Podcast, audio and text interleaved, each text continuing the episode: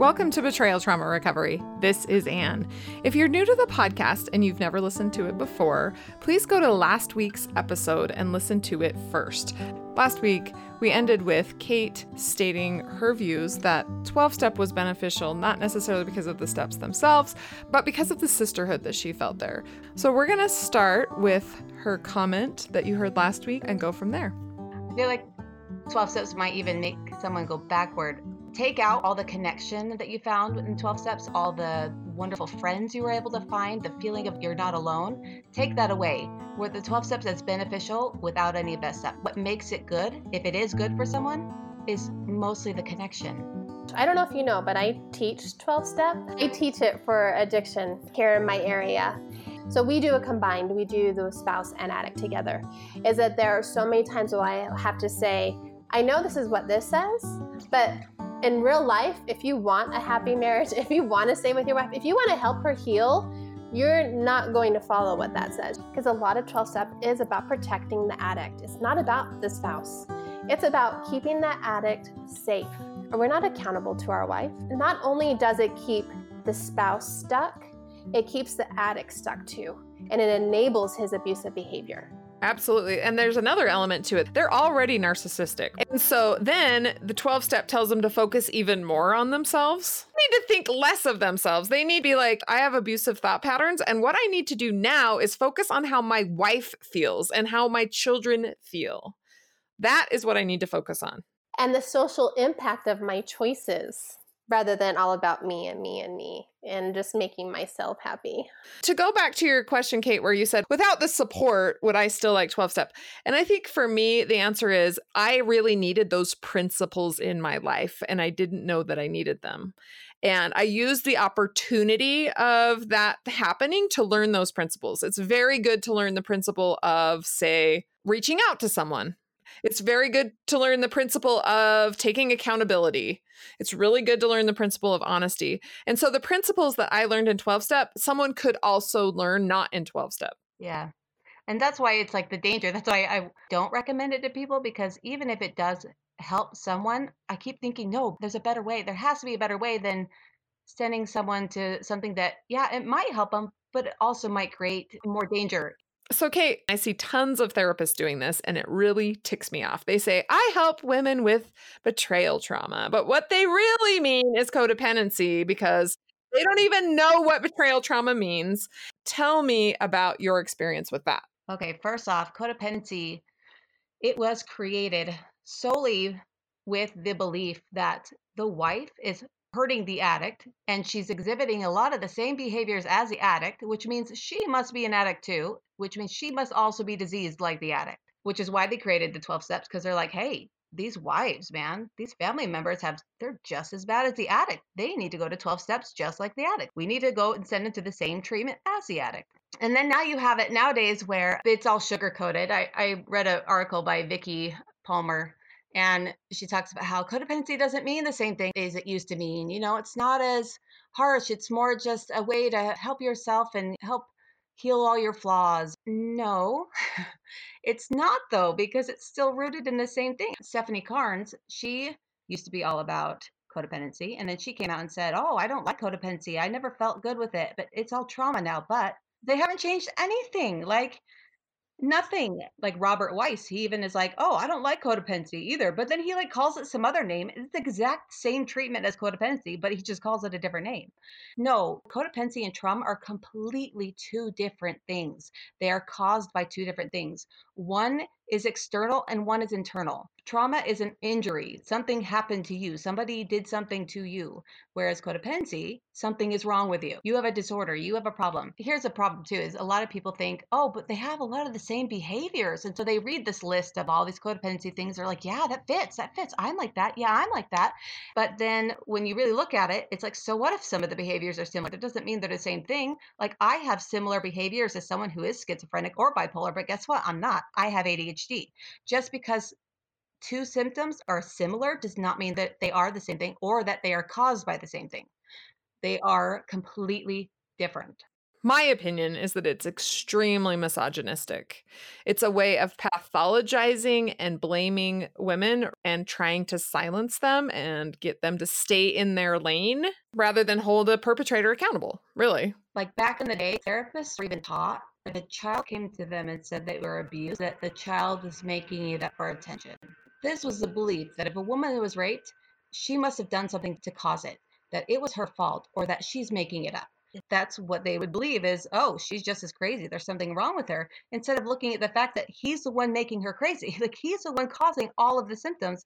He's the one gaslighting her. So if she's feeling crazy or she's angry, that doesn't mean there's something wrong with her. It means that he's the one doing it. Totally. Well, and in the worst case scenario, he comes out looking like nothing's wrong with him. Like rather than saying she's just as crazy as him, it's, man, he is such a good guy. Like he is strong at church and he's obedient. She just went off the deep end. Yep. The funny thing is because even in my addiction, I knew exactly how to make someone fly off the handle. And I could stay calm and I could look like I was the calm one the whole time.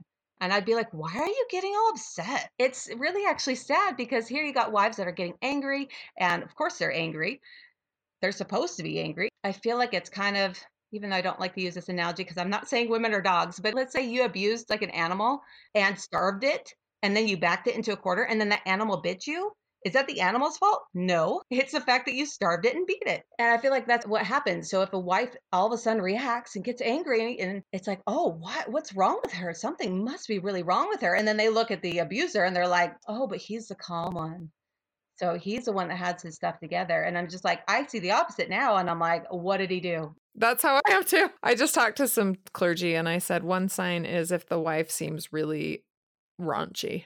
Right? If she's walking around church giving everybody the stink eye and nobody likes her and she seems super grumpy and her husband seems like so nice and outgoing and he's making friends with everybody, just consider for a minute that he's abusive, you know, and that would never cross anybody's mind. Women don't become crazy pants for nothing. Exactly. And I want to add something to this because I think it's really important. So this idea of I'm just going to change the label. I'm going to say that it's trauma and not codependency. It does become really sneaky and it becomes really hard to see, which adds to the abusiveness, I think, because then it's just so subtle and it moves in. And some of the things are, so can we just forgive him? Can we just work on that already? Oh, you just found out 3 weeks ago, but you know, we're supposed to forgive. Can we work on starting to trust each other now? Dealing with trauma is so much more complicated than dealing with codependency. If we actually have to start healing a serious injury and a wound, it's going to be different for everybody. It requires more knowledge and understanding instead of looking at as, okay, we're going to treat this sick patient because they have deep-rooted problems. We're going to treat somebody who has been a victim and not known it for such a long time. That is harder to deal with. And it's just like these little things that people in a nice way are trying to help, but really it's not helpful. It is shirking responsibility from the one that it belongs to and putting it on the person that has nothing to do with it at all. I see that all the time. The pressure that victims are under to forgive the perpetrator and continue to tolerate the abuse is happening everywhere. Rather than saying, okay, you are an abuse victim, our first order of business is to ensure that abuse is stopped in whatever way possible, right? He either has to leave the home, he cannot talk to you anymore, he miraculously stops abusing you out of thin air, which never happens, but let's say that's one of them. These are the options. Guess what is not an option? Saying you need to forgive him, or this is what you need to do in order for him to stop abusing you, or this is how we need to help him with this. None of those things should even be on the table. And I think that, again, stems back to something that you pointed out that's really important is because we live in a patriarchal society where Kate said it used to be we would focus on the rape victim. We still do that today. It's because this is a man's society. And if we're talking about like church, right, ecclesiastical leaders, the thing that should be done first to protect the abuse victim is the last thing that's done because she's a woman. And it's just a crazy woman. And we need to protect the men. We're going to shirk off as much responsibility from him onto her because it's a good old boys club. And it's even bigger than that. It's just this idea of abuse and the way that we treat women and view women is on such a lower plane than the men. And that's the root of this, I think. A lot of times women are like, yeah, but my behaviors seem to be very unhealthy. They're not helping me. There has to be something wrong with me. So what is wrong with me? If I'm not codependent, what is wrong with me? I kind of have to remind them. I'm like, think about it this way. All your qualities, what people say are enabling. Now imagine if your husband was wonderful, if he was honest, if he wasn't an addict. Just imagine if he was a very healthy person. Would any of your behaviors be bad? Would your caring too much about what he's thinking? No, you would actually be in a very healthy marriage. So just because your husband is an addict does not mean all of a sudden your loving or too loving behaviors, it doesn't mean they're bad. They're actually healthy. It's actually one of the reasons probably why the addict wanted to marry you is because you are a good person. Just because he's an addict doesn't mean that those behaviors are suddenly bad. And for 12-step or a therapist or anyone to say that you need to be safe enough so he can tell the truth, or that you need to stop your controlling and manipulative behaviors because if you stopped, he wouldn't do this. That's not true. He was doing it before. So no, right?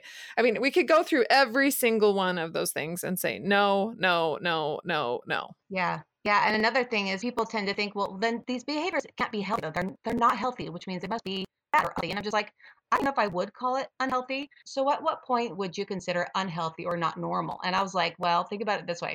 If someone was drowning and they started freaking out and thrashing around, would you ever think at some point that their behavior was unhealthy or not normal? No, they're drowning. Now imagine if they got pushed in by the person they love the most and then actually held under the water sometimes. Like, would you think, wow, why are they thrashing around? Why are they acting like that? No, their life is in danger. So I think we need to stop looking at these behaviors as unhealthy and more just as this is what happens when your life is threatened, and they're not bad. Yeah, those are protective behaviors where there's no one else that's going to be around to protect you. You have to protect yourself. It took me a long time to figure it out. It took all of us a long time to figure out how to set appropriate boundaries and how to keep ourselves safe. And even though we have learned what we know now and we have employed what we know now, I could still be abused. And there is literally nothing that could stop me from being abused. Nothing. And the odds are against all women because you could become the most healthy person in the world. And guess what? What, 80% of men still look at porn? So the odds are against all women. So just because somebody marries a porn addict, they're a liar and they abuse you, doesn't mean you had something to do with it. You didn't attract it. No, it wasn't because you were abused when you were younger because, hey, 1 in 3 women were sexually abused. That doesn't mean there's something wrong with you that somehow you attracted this man. It's like, no, the odds are against you. And these men seek women out, not that women attract them. It is sad. And it's hard. I think that when we say that, and all of that is true, the air kind of leaves the room because women are like, so what can I do? That's why women gravitate toward codependency at times, because it does leave some semblance of, I can enjoy the fruits of my own labor. And in this case, you could work and work and work, and someone can come into your vineyard and just destroy it in a single moment. And that is super scary, but that also is what life is all about. And I do think that we can live peaceful lives, but we always are going to have things come into our lives that are difficult that we cannot control. And then I always tell people the good news is we will die eventually. Hell is now. It will never get any worse than this. So just enjoy the journey, right? Until you can die. That's so sad. That being said, I am so much more peaceful and happy now in my life than I ever have been before. I've learned new principles. I've learned new things. And I'm grateful for what I've learned in the process of life. So in this 12-step group that I'm a part of, that's for husbands and wives, there is a guy that will say, I'm so thankful for my addiction. And I'm like, I will never, ever say that I'm thankful for this addiction. Or I'm thankful my husband lied and cheated on me for such a long time. I'm not thankful for that. But the growth that has come from it, I am thankful for that. I am thankful for the brokenness that has shown me my power and how amazing each of these women I come in contact with is. And I think if there was something that I would say has been like the biggest magical token is that my life is ambiguous. I don't know what's going to happen tomorrow, and I can't do a single thing to control what happens tomorrow. Not a thing. My life is about taking risks.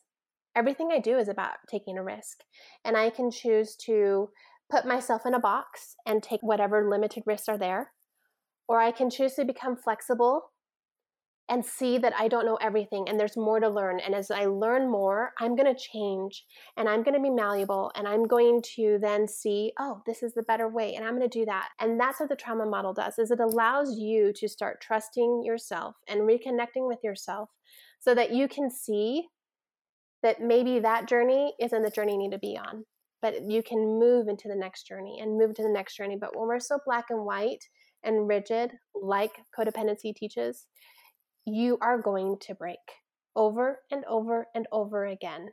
But if you can work through the process of healing and focusing on being that victim and then becoming a thriver and a survivor, you won't break like that again. I love what Kate and Michelle have to say, and I hope to have them back on soon. So thank you so much for being with us today, Michelle and Kate. Thank you, Anne. Michelle and Kate are members of the BTR Secret Facebook group, which is a forum for wives, ex-wives, and girlfriends of pornography users.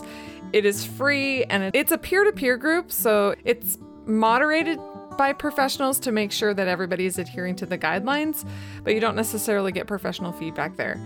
If you want to join, go to our website, scroll down to the bottom, and put your email in the Join Our Community box. You'll get a downloadable version of our safety checklist. You'll get access to the free Facebook group, and you'll get weekly emails. If you want to join our professional services, go to btr.org. At the top navigation, there's a button that says Services, and you can go there and see the Betrayal Trauma Recovery Group, which is our daily support group sessions and our individual sessions. If this podcast and all of our educational materials, including the free BTR Facebook group, including this podcast and the transcriptions that are available on the website, are helpful to you and you find yourself sharing them in order to educate women all over the world about abuse, please make a recurring monthly donation to continue to support this podcast. And if you haven't already, please rate this podcast on iTunes. Every single one of your ratings increases our visibility inside of search engines and helps isolated women find us. Until next week, stay safe out there.